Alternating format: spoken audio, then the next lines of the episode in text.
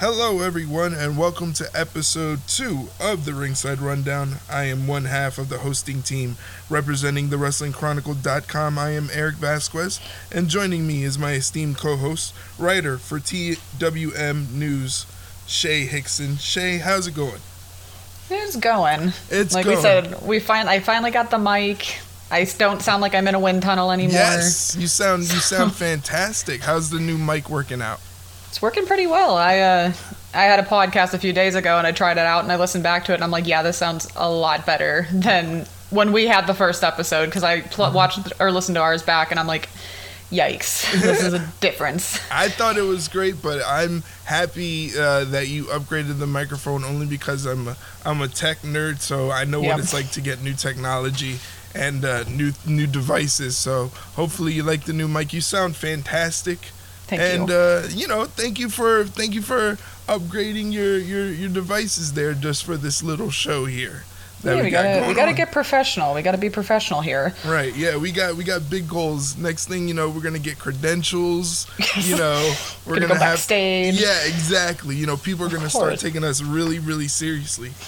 Imagine. They're gonna get starstruck when they see us. They'll be like, "I know that voice from anywhere." Yeah, Right, right. You guys are out of all the wrestling podcasts there are in the world, they're gonna recognize us, and it starts. exactly. All five million of them, they'll remember us. they're gonna recognize us. But uh, before we get started, I just wanted to share some big podcast news.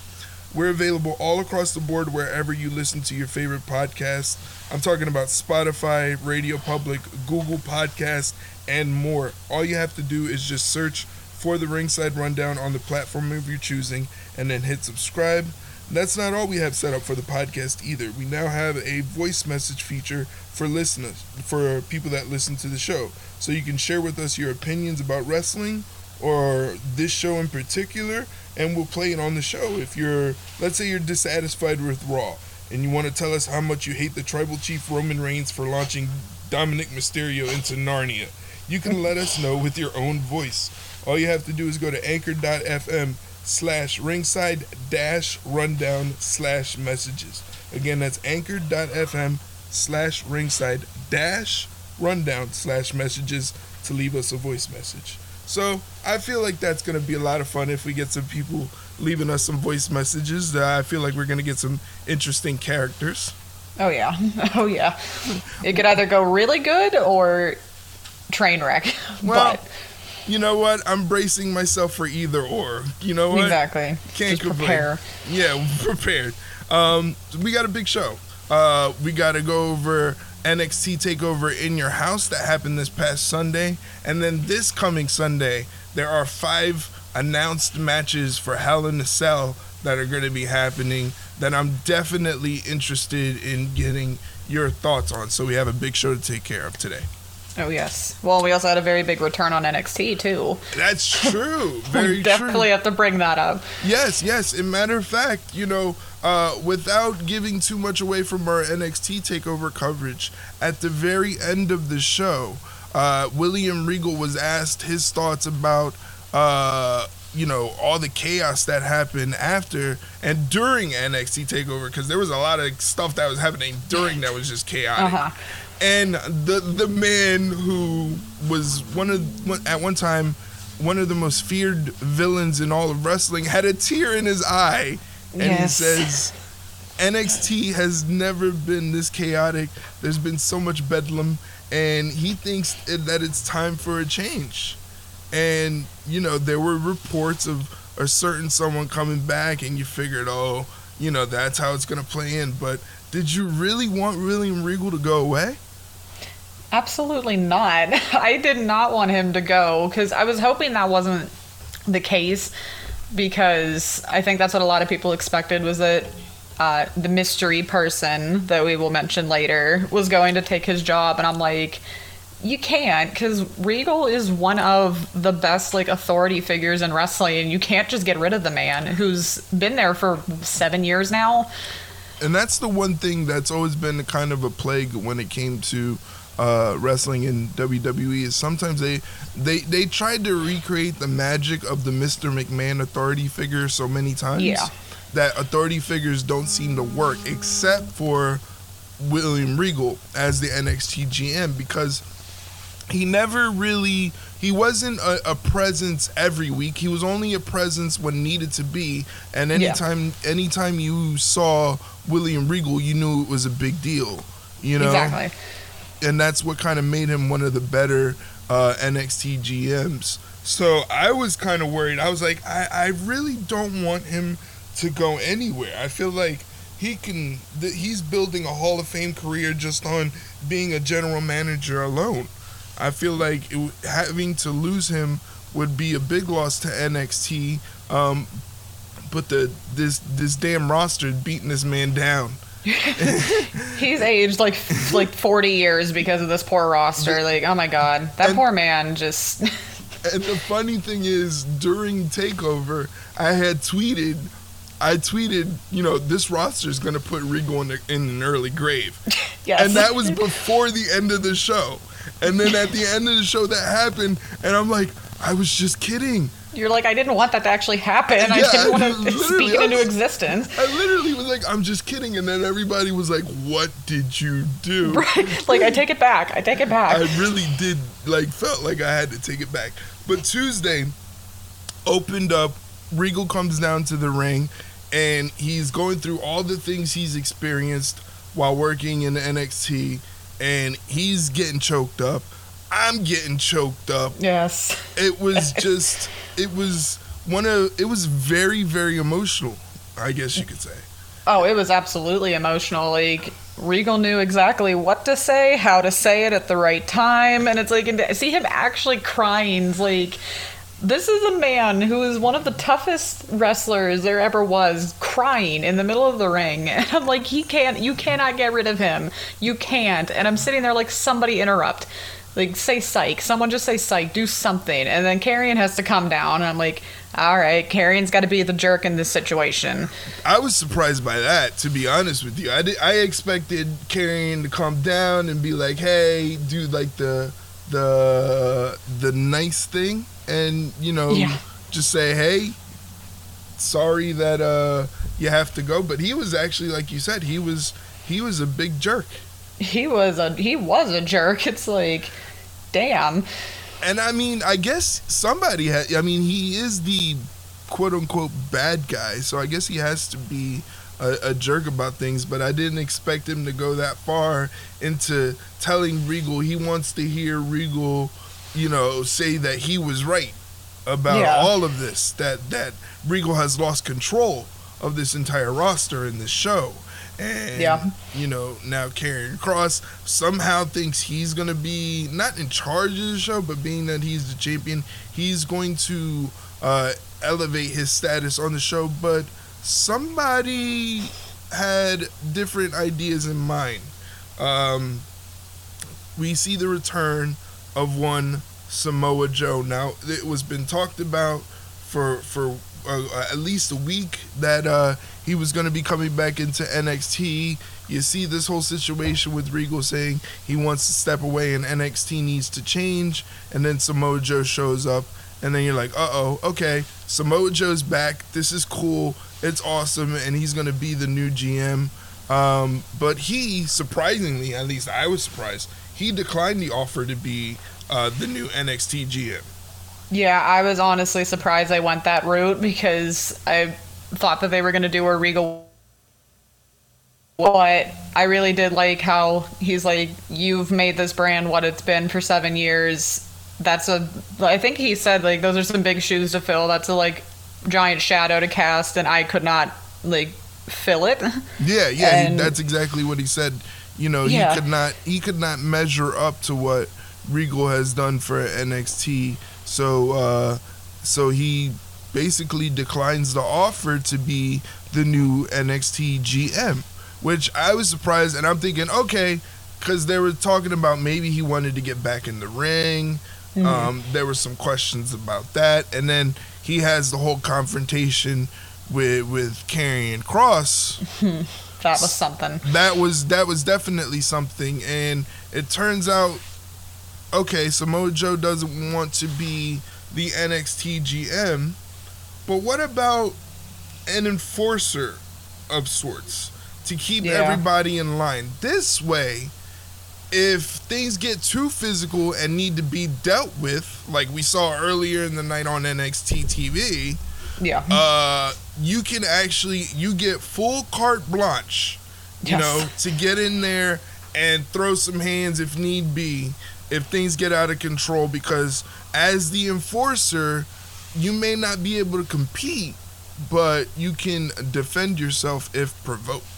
Yeah, I love the, that wording that Regal had. He's like, "There's only two conditions: you can't touch the talent unless they touch you first, or you're provoked." I'm like, "All right, I want to see how long that takes for someone to test that." And it didn't take all of 20 minutes because poor. Adam Cole felt the need to touch him, and I'm like, "Here we go," and put him to sleep. I was doubled over in tears. Yes, because this was fantastic.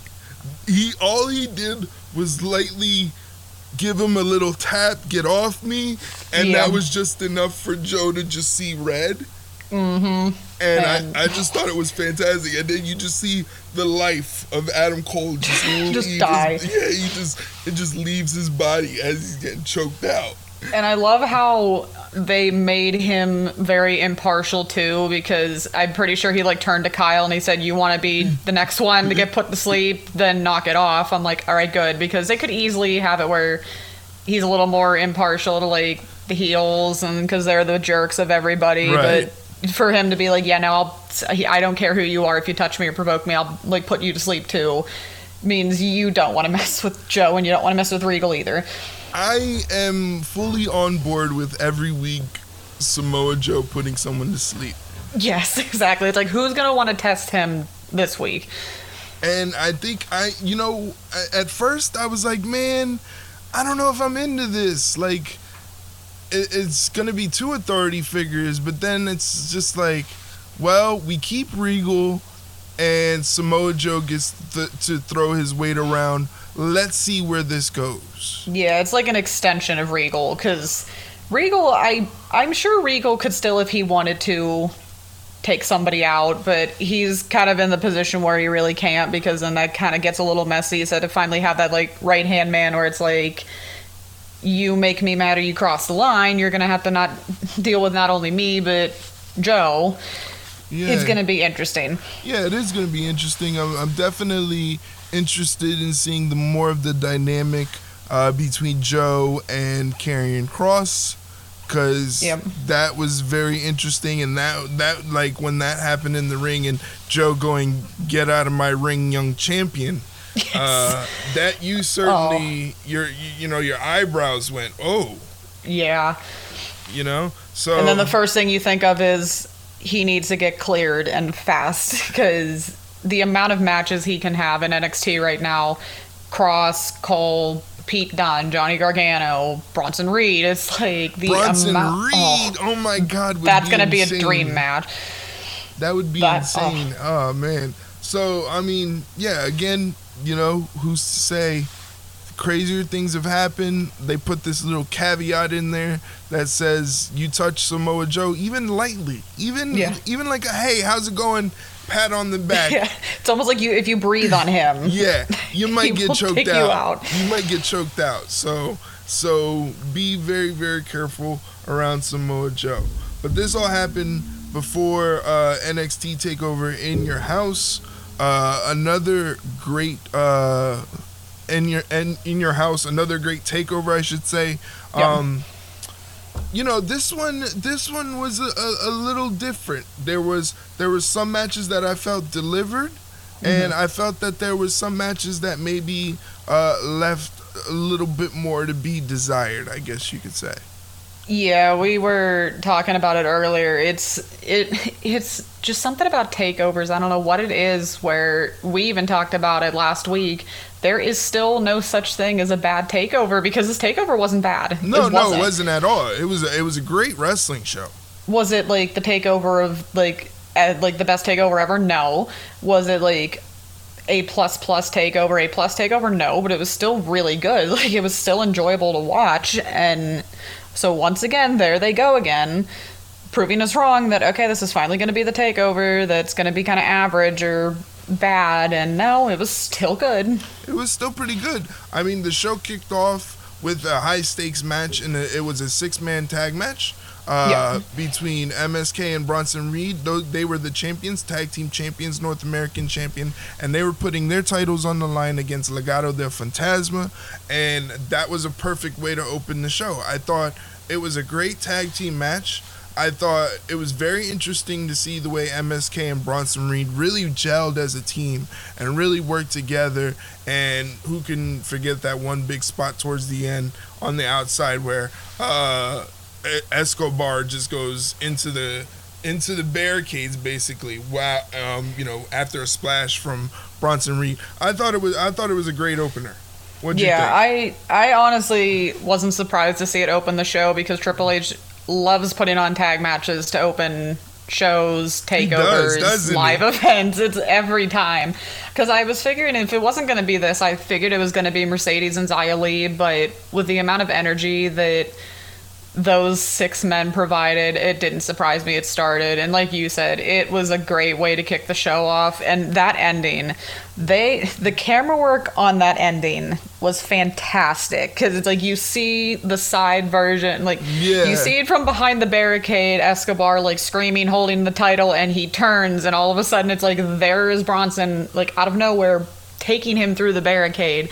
That was such good camera work. That was very impressive and yeah, it was a really, really good match and a great way to start that show. I feel like the camera work is almost like they know, like, hey, he, he we can make some gifable moments for the internet, and yes. boom, that's how that happens. Exactly. Uh, but uh, yeah, they retained the titles after um, basically squashing Escobar through a wall, so he couldn't be no factor at all. And no. then they take to the skies and then hits the tsunami splash to get the win, so they retain their title. So good for them.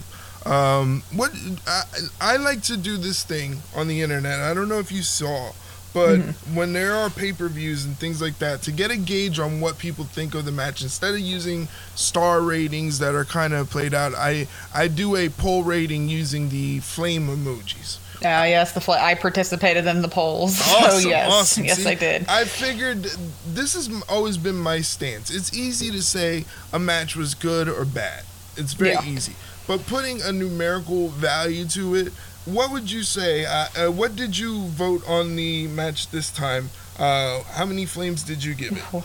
I f- honestly, I love how you do that too because I think, like you said, anyone can say a match was good or bad, but I think by using like the flame scale, it's like how excited did the match make you, which I think is a little more telling because yeah, a match can be good, but if it wasn't exciting, it's not going to be talked about as much. I gave that one. I think the what was the highest? I think you had four. The four, yeah, four is the highest. Yeah, I think I gave I gave it a three.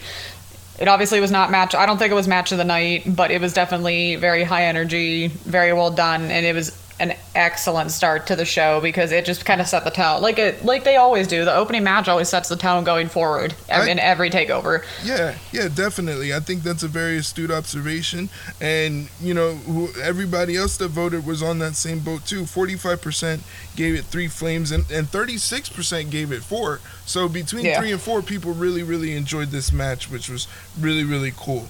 Um, next match of the night was Mercedes Martinez taking on Xia Li. We both thought this match was interesting because this has some sort of backstory to it. Four years ago in the Mae Young Classic, Mercedes Martinez forced Xia Li to tap out, and that weighed heavily on Xia Li all the way till now. Yep. And, and now she gets her revenge uh, takeover in your house. What did you think of the match?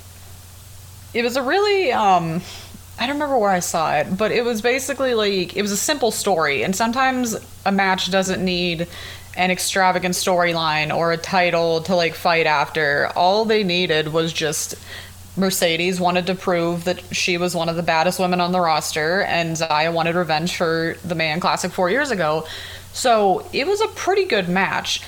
I don't think it blew the roof off the place, but right. it did what it was supposed to do. And the that ending when, when she ba- kicked Mercedes, that yeah. sell by Mercedes was fantastic. It yeah. was almost like she got shot. Basically, that's yeah. how she sold it. And the, and her body just went limp and and just fl- like flopped onto the floor. Yeah, it was a great sell. And The only problem was that I think a lot of people are going to say the ending kind of um, overshadowed the match itself, but I think that was kind of the point because they could have easily just had okay one two three as Li like celebrates and Mercedes just kind of like sulks back to the backstage. That's not Mercedes. Mercedes right. is like I said the baddest one of the baddest women on that roster, so you had to kind of reinforce that. So of course you had to have Xia and Boa like, oh, we need to finish the job because we need to prove ourselves to Mei Ying, and Mercedes is like, not today, and absolutely demolishes both of them, and then steps up to Mei Ying when she, oh when Ying got out of or she got out of her chair.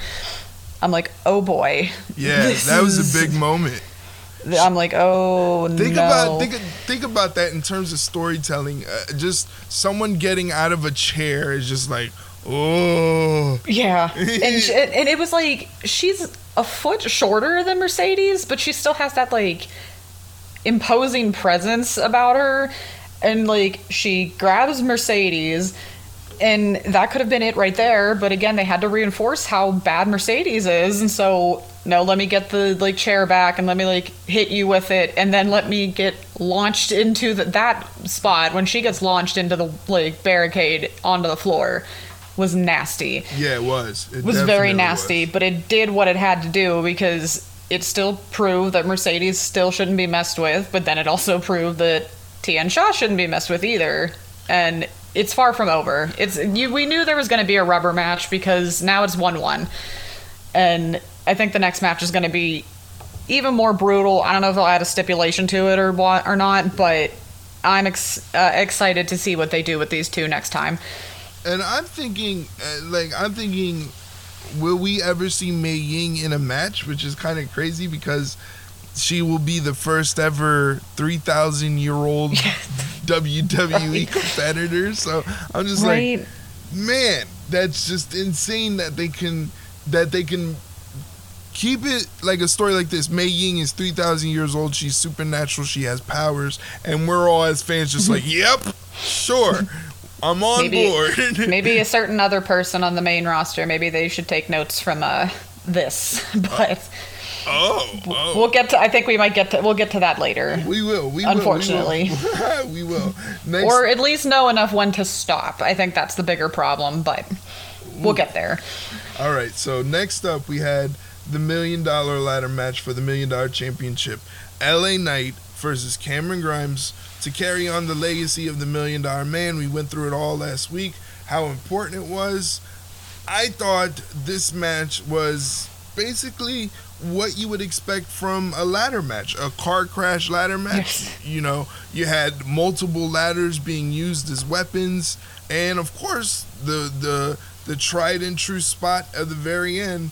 You know, oh. both men climb the ladder, and then one just picks it up and heaves them out of the ring. Oh, that looked painful. That it, looked so bad. It did. It did because oh. that ladder was huge.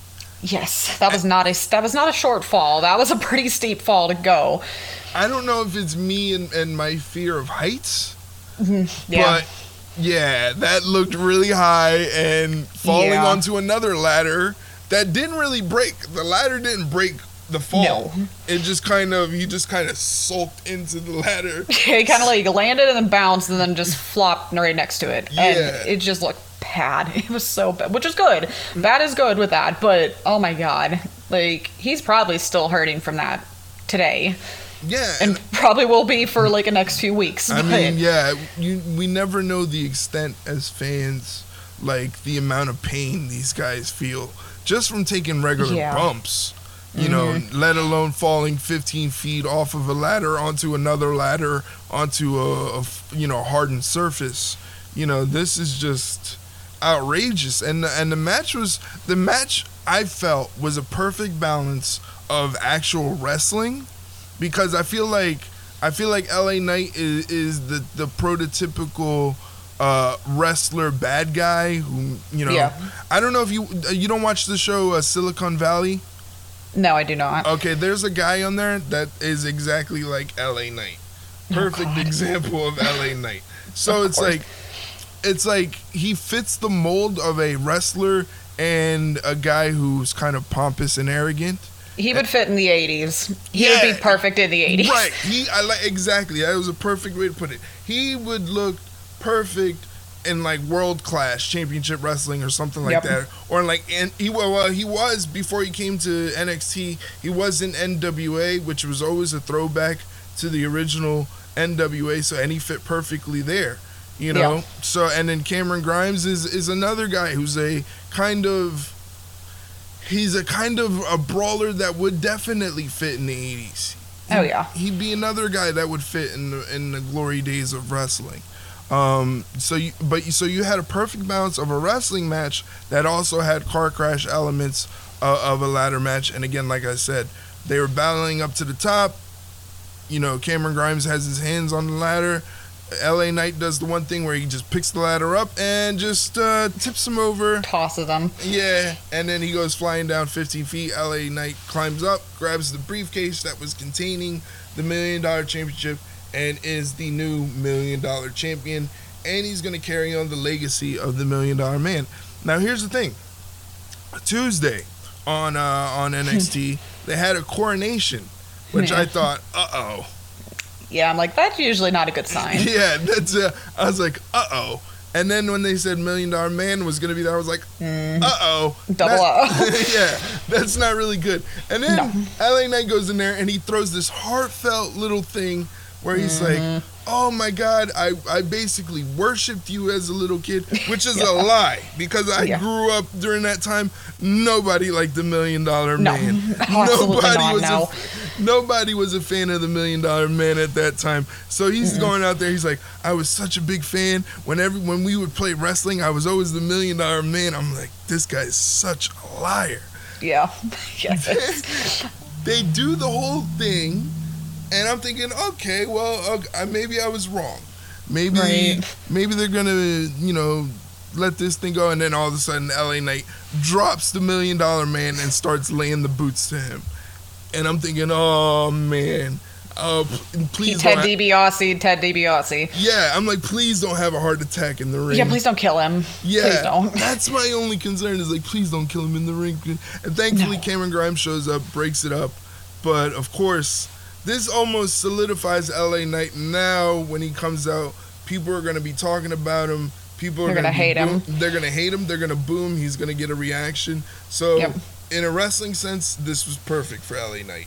And I love how what last week we're like, okay, um, LA Knight should win this, so that means Cameron Grimes is going to win it. And then he doesn't. And I'm thinking, you know, honestly, it made a lot more sense. And I'm not entirely sure why I didn't think of it last week. Because if you want Grimes to be cheered as like the goofy but hard nosed, like sympathetic underdog baby face, you can't really have him win the big match right away. You have to have him fight for something and like get the redemption he needs later down the line. So it made a lot more sense to actually have him lose and now we see why and it's going to work to perfection because then once he beats him the reaction is going to be massive. That's very true. I didn't even think about it. Yeah, and that's one thing I, I noted in my rewatch when I rewatched uh, Takeover over again. When Grimes came out, he got a hell of a reaction. Yeah. he gotta Probably ha- one of the loudest ones of the night. Yeah, he got a hell of a reaction. So this was one of those things where they've very easily turned someone from a heel to a to to a good guy now, and it, it just works out. And they found a perfect opponent in LA Knight. So hopefully he can go and actually get that million dollar championship away from LA Knight. Um, what what uh, how many flames did you give this match? I'm pretty sure I gave it four. Yeah. It was it was like you said, it was the perfect mix of wrestling and everything you want in a ladder match. There were high spots, there were brutal spots, there were there it was a car wreck. It was still good wrestling wise. So it was it was a very very good match and I felt horrible for the match that had to follow it because it was uh stuck between a rock and a hard place Oh. unfortunately. That's an interesting assessment. And uh, you're talking about the NXT Women's Championship match between Raquel Gonzalez defending the title against Ember Moon. Um, yeah. Yeah, this one. This one, I, I can't really know anything other than it was just a a good match. Like it was. Yeah, it wasn't it wasn't spectacular, and I think that's always the problem too. It's like you always feel bad after those kind of matches, like the ladder match, because they have to basically knock it out of the park like five times to Right. even come close to topping what the ladder match did. So Yeah. It was a good match, like you said. It wasn't bad. It just wasn't like I don't remember. How sad! I remember more of like what was happening with like Dakota Kai and Shotzi Blackheart than I actually did with the match itself. Like I, I don't know if you caught it because, but it's now like all over the internet and it's become my new favorite meme.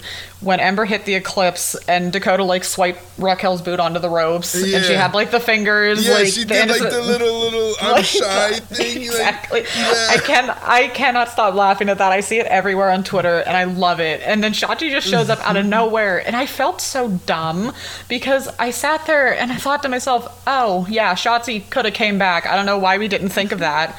She and could've. throws her into the plants. and it was just it was so funny. And that's how sad it is that the internet cared more about what Shotzi and Dakota were doing than the actual match itself because you had like Dakota's like reaction meme going all over the place. You had people joking that Cosmo and Wanda are wrestling each other right now outside the ring. And that kind of I think sums up the whole like Raquel title reign in general is that it's not bad, it's just not remarkable. I guess would be the word. There's nothing noteworthy ju- just yet, you know. No. To be fair, um, she's only had uh, this is what her second opponent for the for the Um, title. I it? yeah, because I think yeah, Mercedes was the first. Yeah. So I mean, it, it, it hasn't been noteworthy yet, but like you said, I think the main thing was that this match was what I like to call it was stuck in the uh, death spot uh, Yeah. of the card. Yeah. You and I thought it was kind of interesting what they did on Tuesday when all of a sudden, out of nowhere, that afternoon, it's like, oh yeah, her and Dakota are gonna wrestle Kacy Catanzaro and Kayden Carter just because, and I'm like.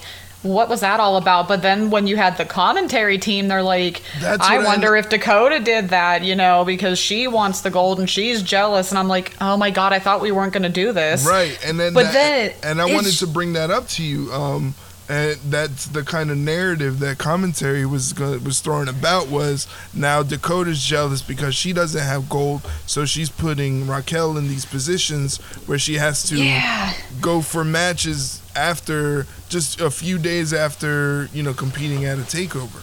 But then it was weird too because as I was watching um, the end of the match at Takeover when Raquel wins, I'm sitting there and I'm like, well, now she can make the argument that I didn't need Dakota to win the to like keep the title. I did that all on my own. She was nowhere to be found. Those two were out in the back wrestling or like fighting each other. So I'm like, I can't tell which way they're gonna go because it's almost like they're making like the small subtle hints to like Raquel turning on Dakota, but they're making like all the obvious hints that Dakota's gonna turn on Raquel. So it's like I don't know what to believe. Am I biased? Probably because we've talked about. I think they should have Raquel turn on Dakota, not the other way around. But But then I I, feel, and now thinking about that, Dakota is a great heel as well. yeah, and and I feel like they had they already have enough of the good girl, the nice girls on the show, you know, and she'll just Yeah. go back to being the smiley Dakota Kai. I like her with the Um, little bit of bit a bit of an edge that she yeah. th- I um because when I wrote that article for TWM about the like fantasy booking, I even said I'm like. Just because if like Raquel would turn on her, she wouldn't have to go back to being the plucky baby face she was from when she like first signed with W or with NXT. She could still be like this edgy anti-hero that really wouldn't stray too far from what she is now. Because I mean, we've had characters like let's think we've had characters like Ruby Riott and Aleister Black that they could easily be heels, but they have some sort of moral high ground, I guess, or some like morality, and mm-hmm. sometimes it's questionable, but they could easily have Dakota still be edgy and cocky and smug, but still not be a full heel. She could easily just be an anti hero. I think Right. that's the easiest way I could put it. So I could see them trying to do it that way, but honestly, at this point, as long as the end game actually is Dakota Kai winning the NXT Women's Championship, I don't care how they do it. This I just want her to win the title so bad. she, she, she, I think she would have a, a great run, and I think eventually, I think it's what we're gonna see is we're gonna see one of the others gonna turn. I think Raquel's gonna get frustrated that she's constantly put in these positions where she's got to a defend her title and then try to elevate a tag team. At first, it was a great idea. You Mhm. know, it was a novel idea to be like, yeah, I want to be women's champion and tag team champion. But maybe eventually she's going to realize that doing it and saying you want to do it are two different things. you Yeah. know? And it yeah, might I be think too that's difficult. I think that's how at least that's how I'm gonna, how I'm seeing this play out is that they do get that women's tag title shot, and then Candice and Indi beat them, and then that's when the frustration just boils over for one of them. I like it. I like it. I like that fantasy booking Like I said, NXT, give me the job, give me the writing job. I can help you guys. I, I honestly think that that would happen. Like, you know, they they go for the titles, they lose, and Dakota blames Raquel, and Raquel just snaps and plows her through the mat. You know, with that power Yes. bomb. You know, so I definitely see it happen. Now, this match didn't get a lot of votes, but and it was. But the votes it did get, there were either uh, it got 83% gave it three flames, which I think is great. I think at Yeah. least they got that the fans who did vote, who were paying attention, were actually into the match, which was pretty good. I would give it probably three, three, two as well, because like you said, Yeah. from from when Shotzi showed up to to the ending is when the match really kicked it. So at least we got we got that. you know? Yeah. So we can't complain. Now that brings us to the main event. Karrion Kross defending the NXT Championship against Adam Cole, Johnny Gargano, Kyle O'Reilly, and Pete Dunne. Basically, five of NXT's best going at it in one match in a fatal five way. And I mean, they knocked it out of the park. I mean, they they didn't really del- give us anything that we weren't expecting Yeah, you know, but Yeah. they they did give us a great performance. Now, I want to ask you. I did see because I, I I rarely pay attention to, to to the internet and to social media when there's not a show on, but during Yeah. the show, I saw that there was a small contingent of people uh, that weren't high on Karrion Kross as I thought everybody else would be.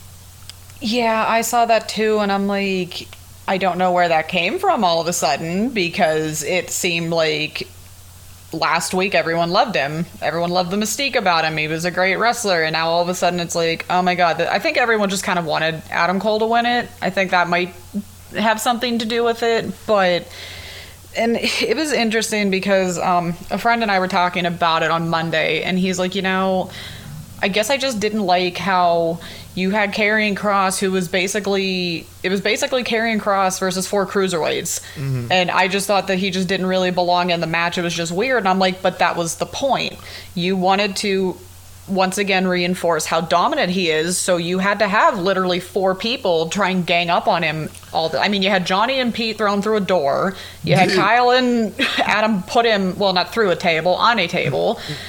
And so you had four people kind of sometimes all at once try to take him out and you still couldn't put him down. So I'm Right. like that was the point. And the one thing I noted in the match was they did, like you said, they did everything they could possibly do to put him down. And each time he came back, but not only did he come back, it almost looked like he came back refreshed. then you made him mad. Yeah, and you made him, you pissed him off. yes, But once you piss him off, you're you're screwed. And and and I mean, we eventually did see that where he freaking launches everybody over the barricade into the back of the thing, and you know, um, but again, I can I can see that assessment as well as as Karrion Kross, who's head and shoulders more powerful than everybody else. But again, like you said, when all four of them realized that they had to take him out, then the match kind of switched into different gears. Yeah, on uh, there were so many spots in that match where it was like move after move after move after move, and it was just so like seamless, and it was it was amazing to watch. And granted, yeah, Karrion wasn't in those parts of the match, but it's like he didn't need to be because he just needed to go in there, wreck house, and then like the ending was great. I love the ending. I that ending it. was fantastic. I think it might have. The only thing I would say was that maybe it was just a touch too long. I feel like they wore that one on just a little too much because it looked like Adam was very close to tapping, but then like a few seconds later, oh yeah, no, he wouldn't, and then he's close to tapping again, and then he didn't, and he was kind of like pulling back and forth, and then Karrion locks on the Kross Jacket on Kyle, and I'm like, oh, this is perfect. This is, and I was really happy they didn't pull the, oh well, he passed out and Adam tapped, so who's the real champion here? Because that could have been a mess. Yeah, they they you didn't want to make it a convoluted. You want to give the man his win. He justifiably won the match by making Kyle O'Reilly seemingly pass out. Um, Yeah. But again, uh, I think there's, see, there's this contingent uh, of fandom. Like like there's people that are like, you know, whenever you're gonna get the Adam Coles and the Johnny Garganos in the match, you're gonna see a lot of the spots, you know, the high spots and the super kicks and all that stuff. And I and and and so and, and I get it, and I get it. My thing is, if they do it, at least they do it well. Yeah. And honestly, I am now waiting since obviously we've seen like I think at the very end of the show or it was on Instagram, I think. It was one of those like backstage like segments or whatever. Karrion said I just punched a hole through the Mount Rushmore of NXT. And I'm thinking, yeah, you really did. He really did. I mean, he You took did. Out, he took out the longest reigning champion. He took out Johnny Gargano, which is Mister Johnny Wrestling Johnny Takeover. Yeah. Uh, you know, Kyle O'Reilly's on his way up. Kyle O'Reilly eventually is going to be a champion. And then Oh, you absolutely. You have Pete Dunne, who was the longest reigning NXT UK champion and longest reigning champion in the entire company in the past eight years. So it's going to be hard for people to give him the just due and saying, yeah, he did punch that hole into the Mount Rushmore of NXT. But if we're being honest here, he he he made Finn Balor pass out twice. And Yeah. He, and he just beat Adam Cole, Johnny Gargano, and Kyle O'Reilly and Pete Dunne. So what's left And he for beat this? Keith Lee too. And, and, and he beat Keith Lee. And he beat Keith Lee. He was never even beaten for the championship in the first place. He No. hasn't lost a match in NXT. and that's what's blowing my mind. It's like I think these this small contingent of fans fail to realize this is the run he was going to have with the title if he didn't separate his shoulder against Keith. That's this a, is what it was going to be. Like, yeah, what did they, what did to they look ex- at it. what did they expect them to do? Like, okay, yeah, you want it, and yeah, but it's a little too late now, so we're just giving it to somebody else. It's like, no, they're not going to do that. And they and they haven't even touched on the fact, not a lot, that he hasn't lost. Like No, he never lost. Like eventually that's gonna come into play. And that's Yeah. gonna that's gonna elevate him even more.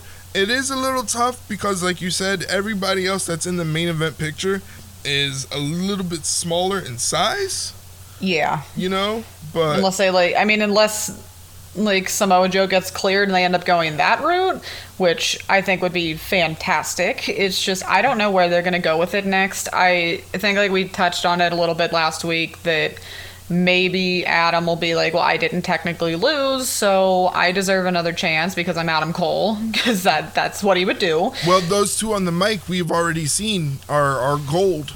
Yeah, You know, so I wouldn't mind seeing a one-on-one match. Well, they did already make the match for Great American Bash. It's going to be a one-on-one match: Adam Cole, Kyle O'Reilly in a standard wrestling match. yeah, and it could. I mean, it could be Pete maybe. You think?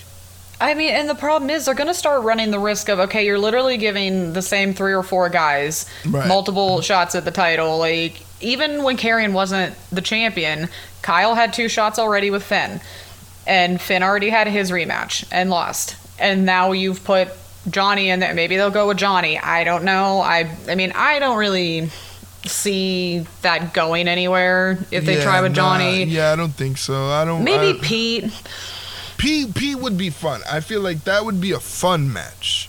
Yeah, because I mean, I because I even noticed too, and I don't know if you noticed it as well when towards the end of the match when Pete and Karrion were in the ring, and he had a hold of Karrion's fingers. You saw Carrion hmm. like it struck fear into his eyes. yeah, he was going no, no, no, no, no, no, no, and he still did it anyway. So I'm like, they could play off of that even more, show that he actually has emotion. Yeah, and fear. that was great that you picked that up because I picked it up too. It was, it was great. No, no, no, no, no, no.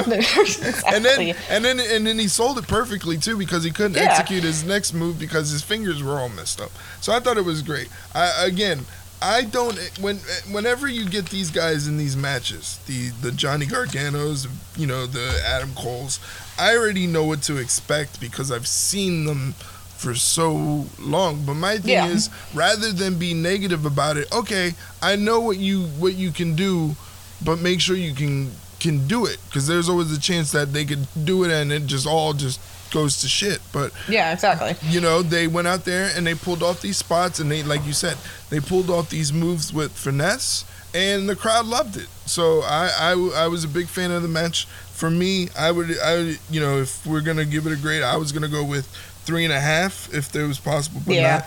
But uh, according to, to the internet, sixty-seven percent gave it four flame emojis, so they loved it as well. And like I said, after that, that's when they asked Regal uh, what he thought of the show, and the poor man is on the brink of a mental breakdown.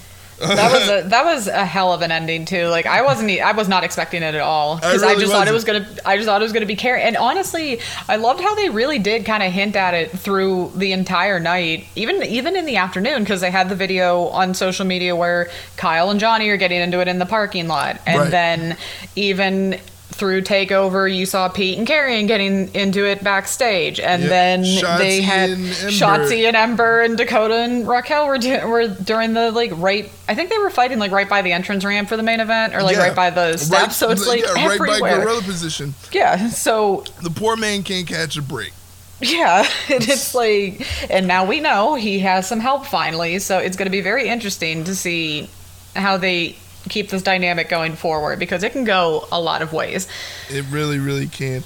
Again, I thought it was a solid takeover. Really, really enjoyable. A lot of good matches. I asked you guys on the internet on Twitter, uh, what was your final flame emoji grade for NXT Takeover in your house? And 53% gave it three flames, and 35% gave it four flames. So Yeah. between three and four flames, uh, you know, is is the general consensus of the show. Uh, my good friend Mike on Twitter, Mike underscore W underscore Simpson on t- on Twitter said the ladder match was the match of the night for him. Main event was good, but he wanted a Kross loss, and he's happy to see Shotzi back. Yeah. Interesting. I, I just. I mean, I get that when they always have the multi person matches, that always seems like, okay, that might be. It goes one of two ways. It's either like, okay, this is like the best chance somebody has to lose the title, or it further reinforces how dominant they actually are.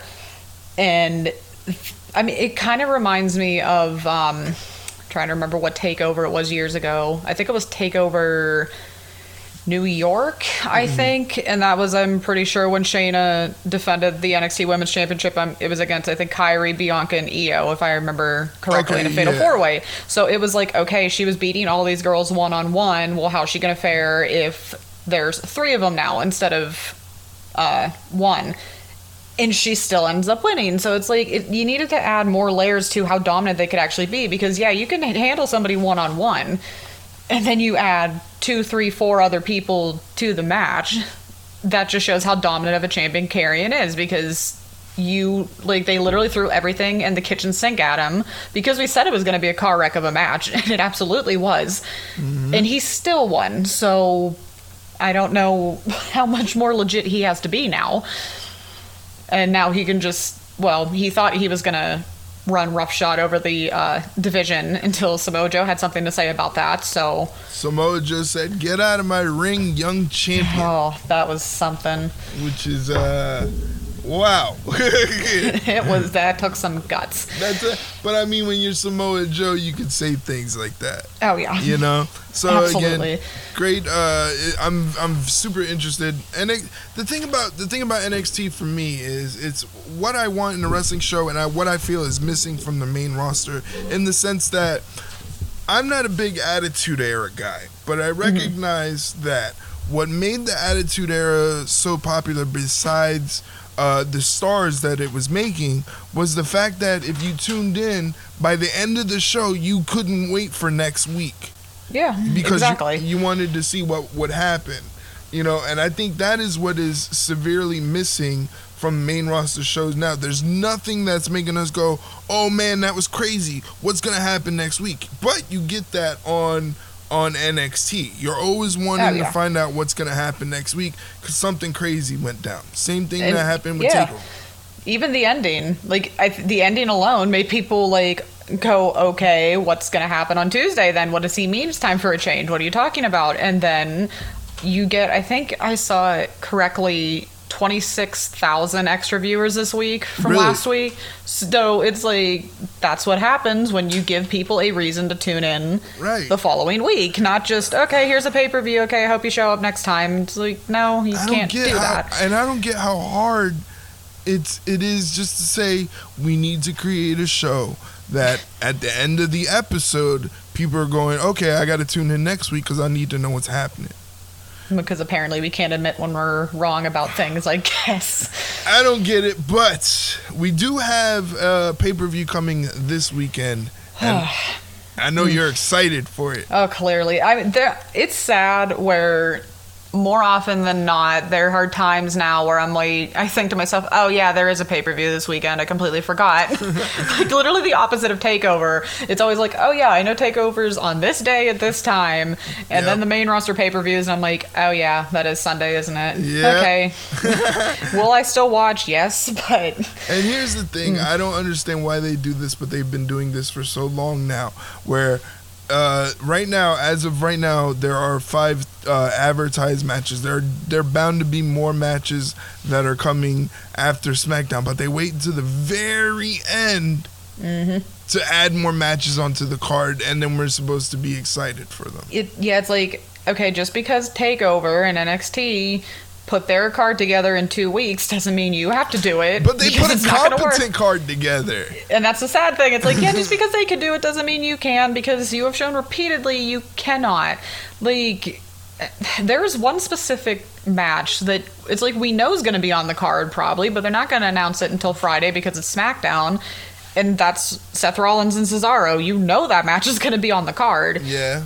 Yep. and why haven't you announced it? Like, I don't get why you have to literally wait till two days before the show.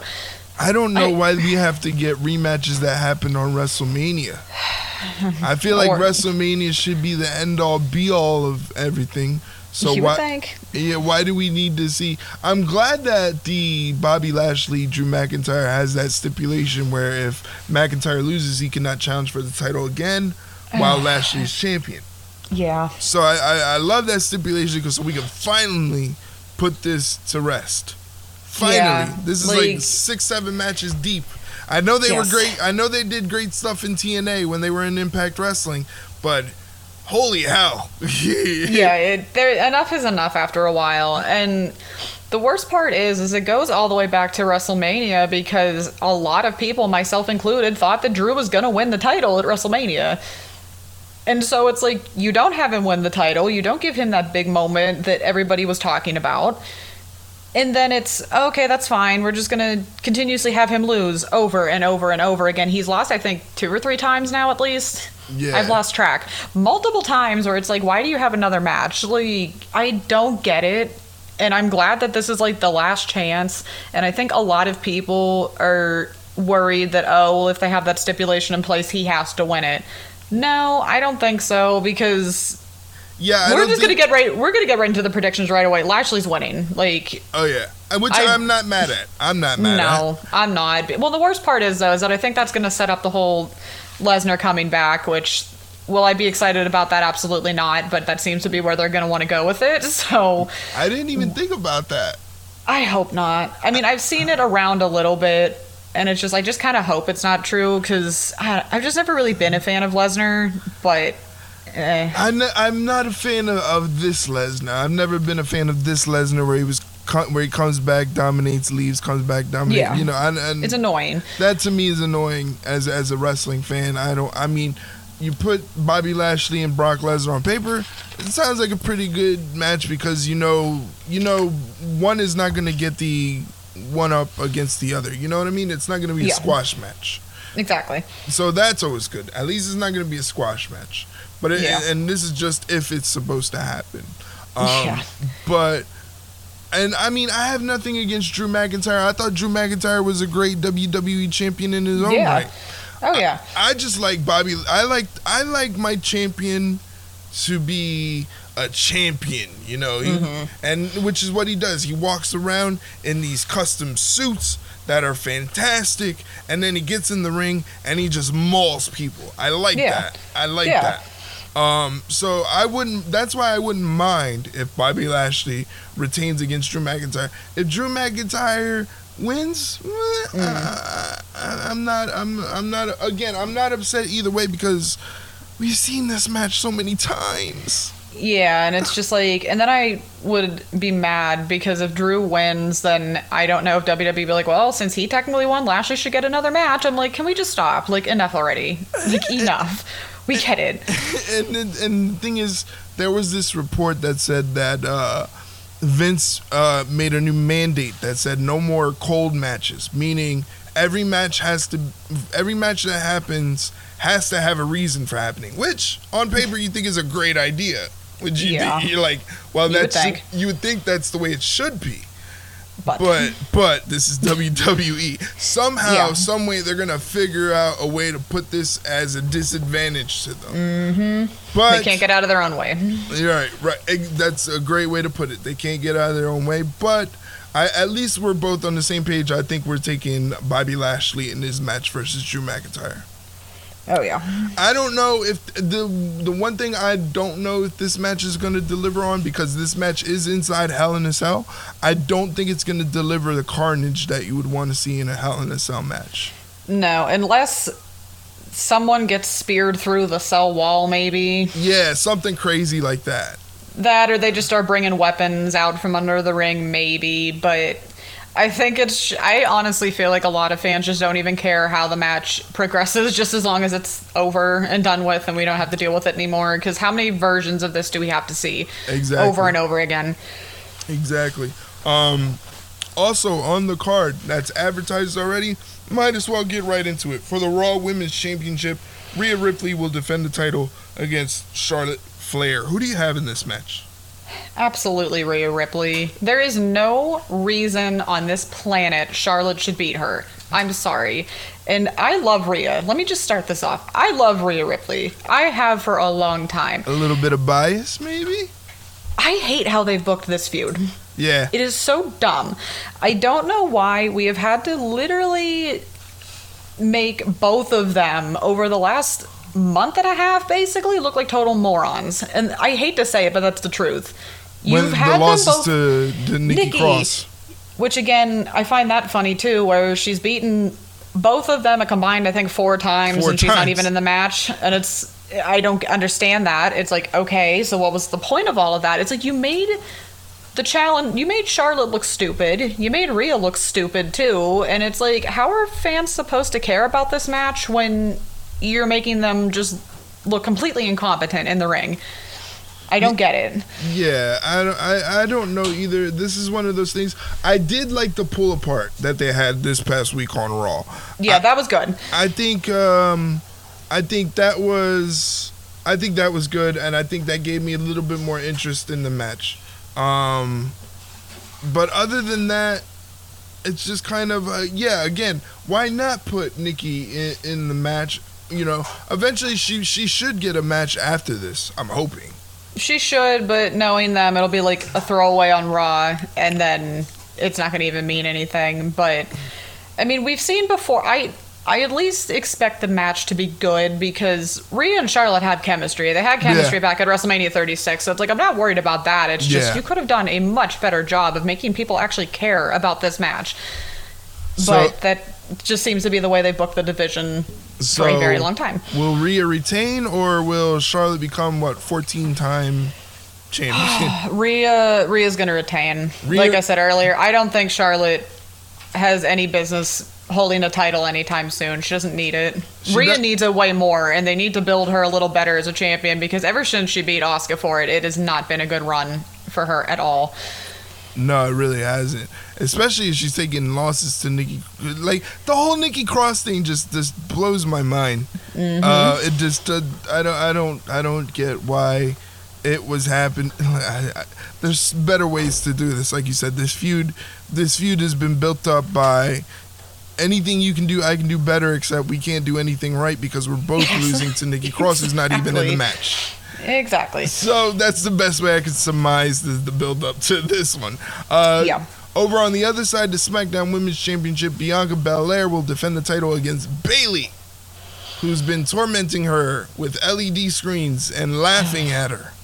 Yeah, that's another. I don't get the booking for this one either. Like, Bayley's such a good heel, and you've literally based this entire feud off of her laughing at Bianca. That's it.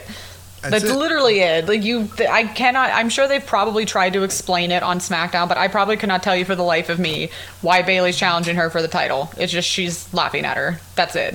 Hey, I'm with you there. Uh, I'm, I'm, I'm in the same boat you are.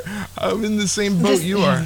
So, I mean, I, the only thing I can think of is I really want Bianca to retain because I really want to see what else she can do. I mean, Yeah. she's the perfect champion. But Yeah. Bayley, like you said, Bayley is a good heel. And she's interesting as a heel.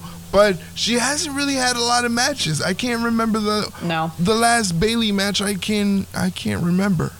Yeah, I can't remember It's either. been all I- it's been all segments of the Ding Dong Hello whatever Yeah. show. Yeah.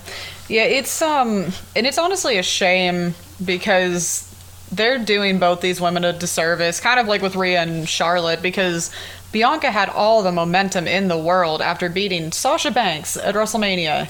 And all of that momentum is just gone. Yeah. It, it feels like it's just gone. And Bayley could be they could be doing so much more with Bayley too, but no, we can't have that. You can't. Apparently, you can't have nice things.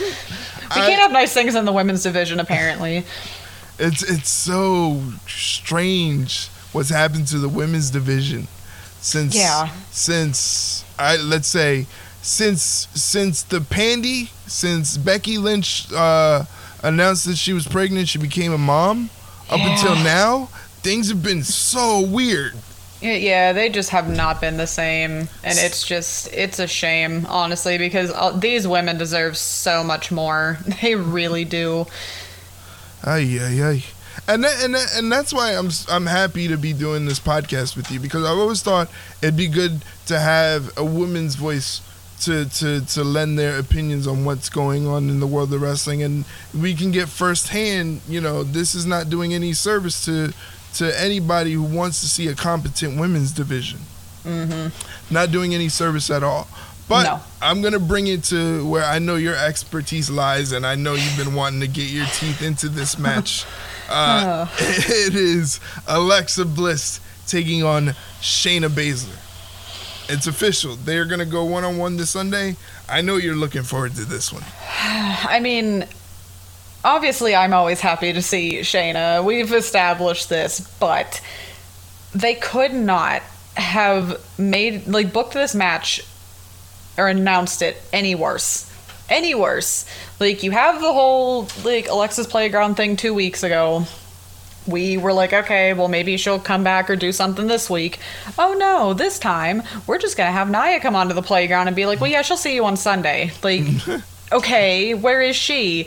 Isn't Shayna supposed to be this like badass that's like not I mean apparently not scared not not scared of anything anymore, but you literally could have just had her challenge Alexa herself. Why did you have to have Nia be the messenger?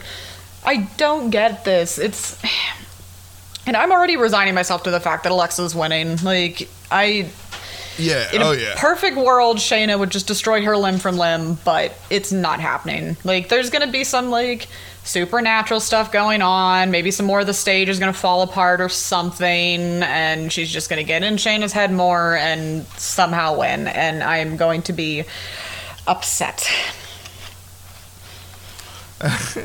I don't want you to be upset though. That's I think I think that's the thing. Like that's the thing about wrestling. It's like we're not supposed to be upset about this. We're supposed to No.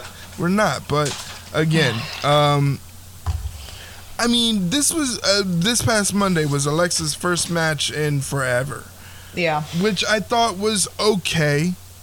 It wasn't. was- it, it, it gave Odd. me. It it was odd, but I think it was supposed to be odd. You know. Um, yeah. Cause like that basically just showed me if she's gonna beat Nia, or I don't even know it. I don't think it really had an official end, did it? It was just kind of like. All I remember is that she possessed Reginald, I think, and then Yeah, yeah, that Yeah. that part I thought was pretty cool, but that's because I'm into like horror stuff like that. Yeah. I'm into stuff like that. So her Yeah. controlling Reginald and then it being a sort of trance thing, I thought was pretty cool.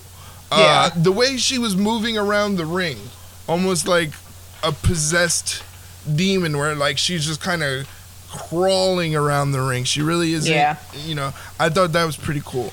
But other than that, I mean, there's nothing for me. There's no why. Again, this is like what I said Mm-hmm. last week. Last week, you you haven't explained to me why Alexa has this beef against Shayna. Yeah, and it's like you could have done, like we said last time, you could have done that this past Monday.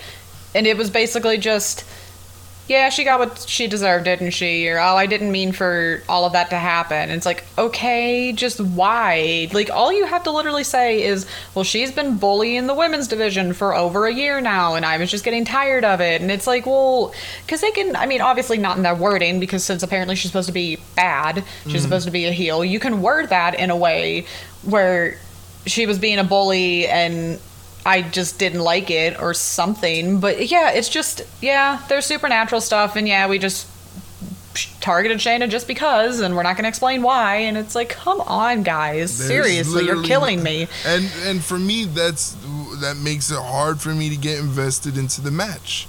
Yeah. Like, I mean, if Shayna wins, great. If Alexa wins, great. I'm not If gonna, Shayna wins, I will be shocked. Yeah, I will I be mean, shocked. I mean, I'm not gonna put any money on the match, but I'm just saying, like, there, there's no, there's nothing for me to get invested in. Yeah, you know, I just I just had a horrible thought. I could easily see them pulling something like like Shayna locks her in the Kirifuda clutch and they would kind of do like what um Shayna did with Nikki back at the one takeover where instead of well, right before she passes out, she like laughs or like smiles and then she passes out. But she'll start laughing and then all of a sudden the lights cut out. Mm-hmm. All that stupid laughing and stuff happens. And then the next thing you know, it's like she's gone. And then that's it. Like I could see them pulling something stupid like that where it's like you don't even know who won the match. Yeah, there won't be a, there won't be a decisive winner. Yeah, it's like I could see them doing that, and then that I think would make me even more mad than if she just beat Alexa, or than if Alexa just beat Shayna, because it's like just give me closure or something. It's just I, I mean, I feel like that. I think there will be closure with this one, and then she'll just move on to another person because I think the general gist of it is Alexa has a beef with everybody in the Yeah. women's division, so she's slowly but surely going to be taking out everybody. It's just again. I don't want to have it. to. I don't. I don't want to have to be the one to come up with that. like exactly. It's like we're not getting paid to do this. right, right. I wish we were, but we're not. I don't want to have to be the one to reach that conclusion and then hope that that's correct. exactly. You know what I'm saying? Like You shouldn't have to have your audience think that hard about somebody's motives. Right, right. It is Uh, not it's supposed to be that difficult. Oh man, the one match I am looking forward to, though, I will say, I am looking forward to Rey Mysterio versus Roman Reigns inside Yes. Hell in a Cell. I think the one thing they've done correctly, out of all the bad things that they've done incorrectly, is they booked Roman Reigns perfectly. Yeah. to the point where he can just take on anybody like a Rey Mysterio and you're like inside Hell in Cell sure why not oh he's Yeah. just, he's just gonna throw his kid around like like it's nothing oh yeah and it's like that and that makes sense because like we just said give us a re- give like Rey a reason to like mess with well actually it's the other way around. Give roman a reason to mess with the mysterios. Well you're meddling in our business because now you're causing problems with the usos which now means you're causing problems with me and i don't have time for this. So it makes sense. Why is it that you literally cannot do this with every storyline you create. I don't get it. I don't get it at all. It just. I don't either. But I will say that the Roman Reigns storyline is probably my favorite storyline of the past year. oh, absolutely. I, I loved every bit of it. I, I I don't I don't see Rey Mysterio winning this match. absolutely not. I don't no. think that's gonna happen. So if there No. are any Rey Mysterio fans out there, I'm sorry I'm not on that bandwagon. Yeah, no, sorry. but I don't see it happening. But I am interested in how this match is actually go- the actual match. I am interested in. How are Yeah. they going to put together this match? Uh, is it going to just be Roman Reigns just beating the shit out of Rey Mysterio, which kind of Yeah. psychotic? I, the, I kind of want to see something like that. Like I'd be interested in seeing something like that. But Yeah, I honestly think there there's only one or two ways it can go, and one way is Roman just savagely beating the hell out of Rey, yeah, or chokes them out. and I and I'm kind of scared. I mean, it's going to be interesting because, like, you also have to think too: is Dominik going to show up? Are the Usos going to show up? What's they going to do? Right? Yeah, that's a good that's a good one. What are the Usos gonna do? Yeah, because I would not be surprised if they pull the whole Jey's going to try and help Roman win the match, and Jimmy's going to be like, "No, I thought we talked about this. Let's not do that." And Roman's like, "But you're my right hand man. You have to do what I say." And it's just that inner turmoil. I mean, Jey did seem uh, fed up with the two of them last week because he kind of just like walked did. away from both of them. So Which- I don't know if they're gonna be. I don't know if they're gonna like expand upon that Friday on SmackDown before the show, but I'm gonna be interested to see how they all come into play because you know they're going to. You can't not have these guys involved in the match. Yeah, and it, it's just so crazy to me that that this storyline originally ended up where Jey was on the outs and he could have possibly been world champion up against his cousin, and now here we are where now he's the right hand man, but now he's beefing with his brother. His brother sees through the BS and doesn't want any part of it. I think that's pretty cool. Um, it- it's just like you said, this is the one part, the one part of WWE they get right, but why can't they do it for everybody else? Yeah, like I, it's literally almost a tale of two companies when you think about it, because mm. you see them have this kind of storyline, like with Roman and the Usos and all of them, for over, at least I think almost over a year now, basically. And then you literally look at some of the other stuff, and it's like, how are you the same company? Is this the same creative writing team that's actually doing this? Because Yeah, I mean, it feels like it feels like one part is being written by a high school creative Yes. club or creative writing club.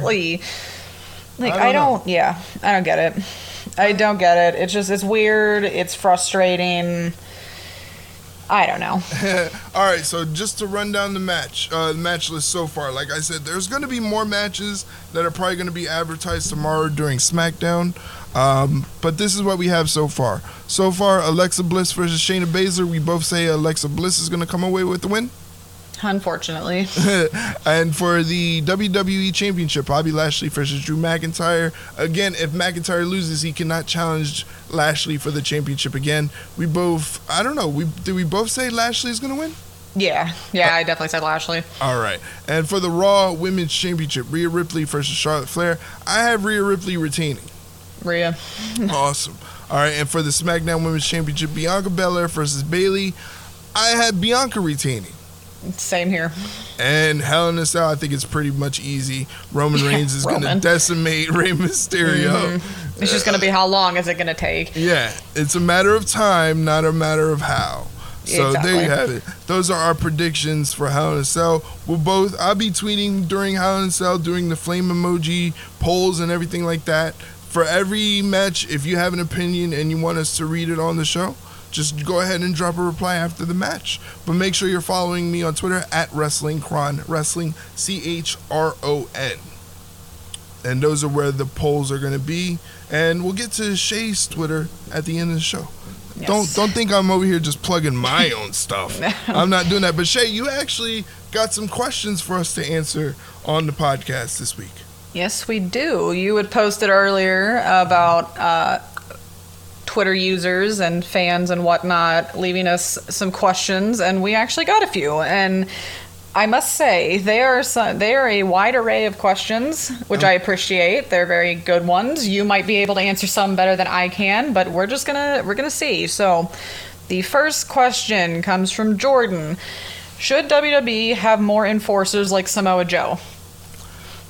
Um, It's a good question. It's It a very is a good, good question. question. Thank you for the thank you, Jordan, for that question. yes, Jordan. Thank you. Thank you for the question.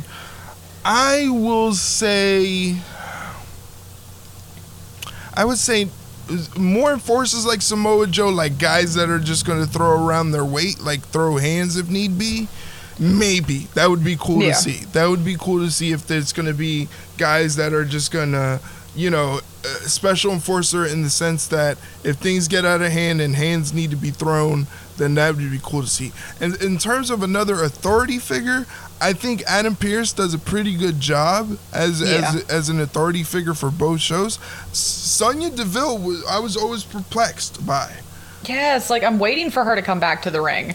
Like she could easily be like if they went that way, she could honestly be like She could be an enforcer because she Yeah, scares she the could be- she yeah. scares the hell out of me. she could be Adam Pearce's enforcer. Like and honestly, that could make for some very interesting like if there were more like GM enforcers in WWE, I think it could create some really interesting storylines because it can start off like an innocent, like, okay, like you and I are working together, but then you could see maybe like the GM start to get drunk on power and start to like use the enforcer like a hitman kind of situation, or the enforcer gets a little their ego gets a little too big for the GM's liking, and then they end up like going rogue on them. And it's like it could be very interesting depending on like how they do it. So I'm very interested to see how they work this whole Samoa Joe thing because then I feel like it could open up maybe for enforcers down the line. I wouldn't be opposed to it.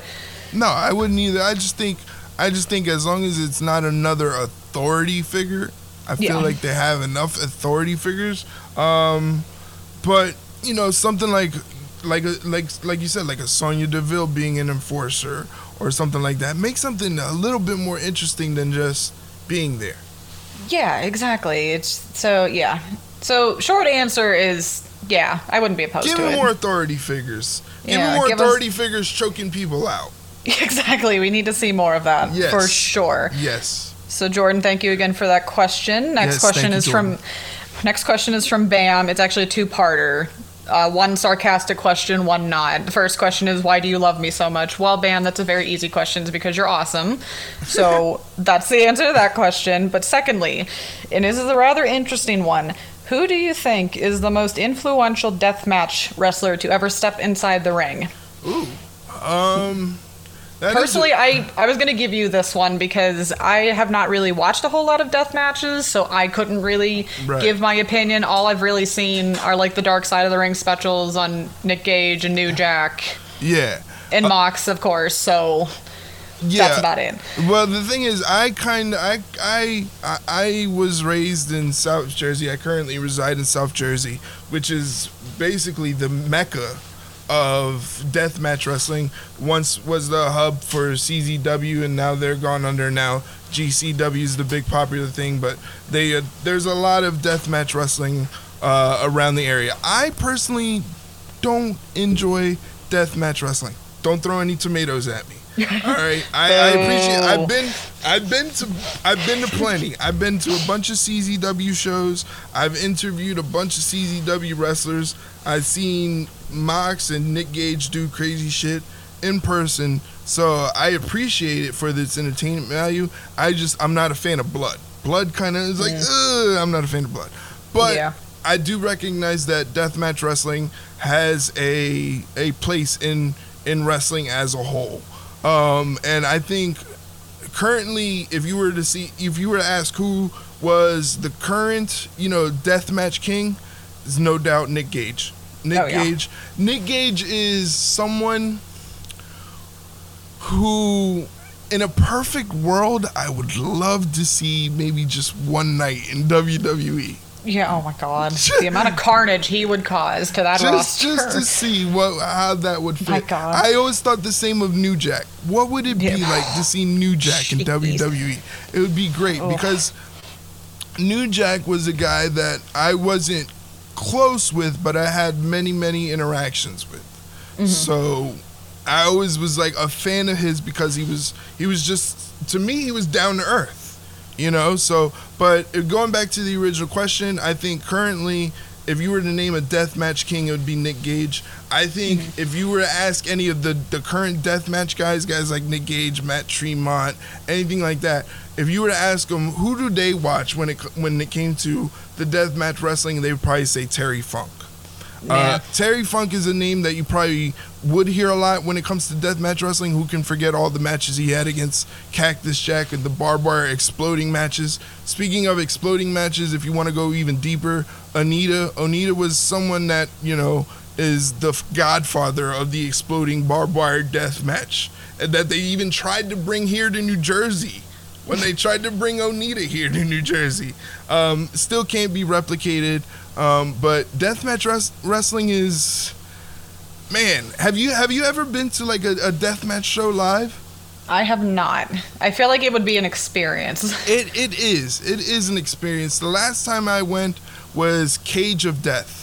Cage mm-hmm. of Death, I want to say two years ago.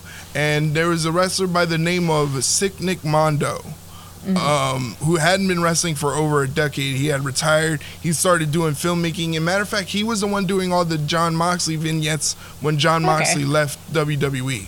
Hmm. But he came back for one night for for Cage of Death. And I swear to you, it was like it was like the Beatles.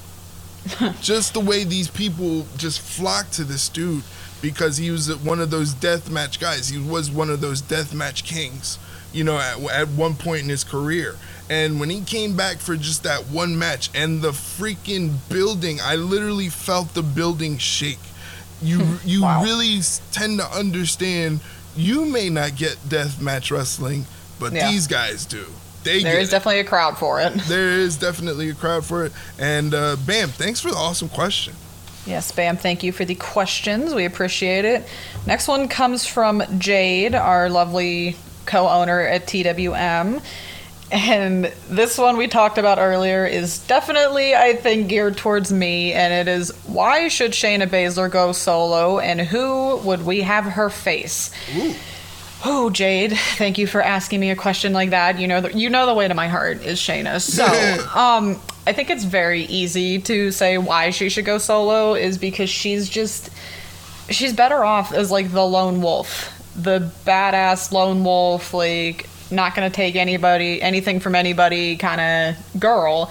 So it's just easier to see her by herself instead of having to like work together with somebody because I think mm-hmm. she would much rather stomp on somebody's arm and break it than have to like work with them. Because that's kind of like how it started with Nia was.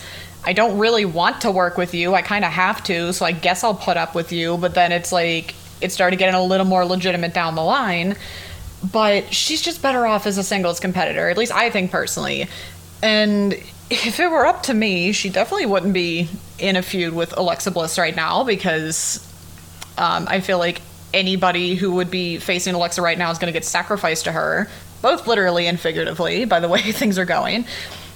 So if it were me, there would be three people that I could see her having like her fir- would have had her first like big singles feud with going back and one of them would have been obvious it would have been Nia because why wouldn't you have the team break up and fight over who was the better person of the team who was actually the like star of the team mm-hmm. and if she could beat and choke out somebody like Nia that would send a message to the rest of the Raw women's division that she's still a threat you still have to worry be like be worried about her um, another one that would have been interesting to see if they would have booked this woman right was Asuka. Like, without a doubt, Asuka and Shayna Baszler are the two most dominant women's champions in NXT history. You could even make a case for most dominant champions, period, in NXT history. So to have those two go at it, to fight for like who is really the more dominant woman, would have been fantastic. But mm-hmm. now you've basically reduced both of them to just shells of what they used to be. Maybe one day we can come back to that. I hope. And then the third person is a really obvious one's Rhea Ripley. They had quite the history in NXT. I yeah. mean, Rhea's the one that took the belt from her. Yeah.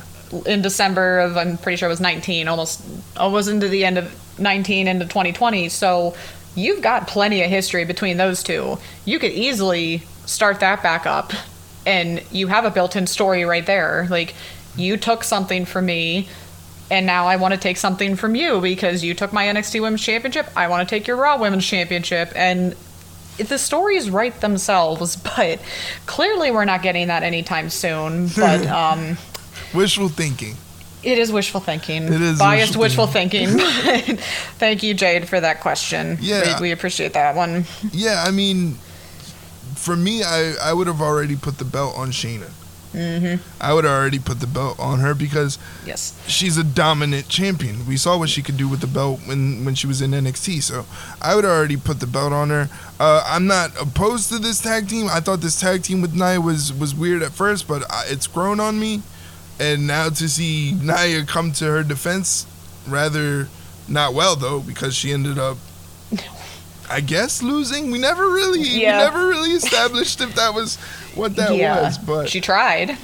you know so I it's guess. grown on me but again i feel like shayna is one of those that they don't realize what they have they have a diamond Yeah, like Triple H realized it, but Vince Well, sure can't. oh, listen all of the diamonds triple h has literally handed his father-in-law diamonds Mm-hmm. on a silver platter Yep.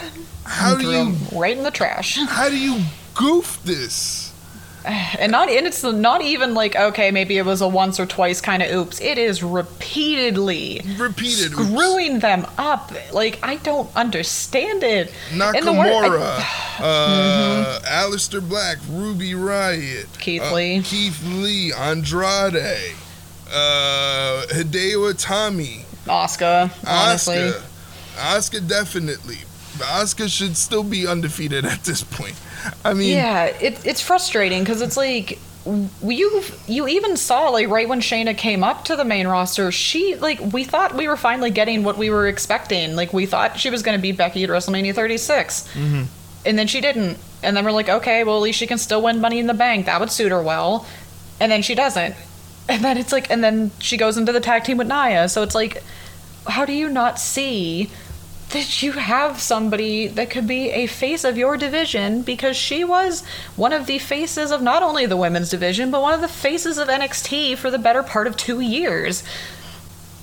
And you completely screw it up on the main Oh, roster. Like I mean, I feel like we can do a three three hour podcast on just the major screw ups of the main roster. uh, we might have to. We might. have to we make might. A, we might have to make a special edition We for might. it. We might have to make a bonus episode.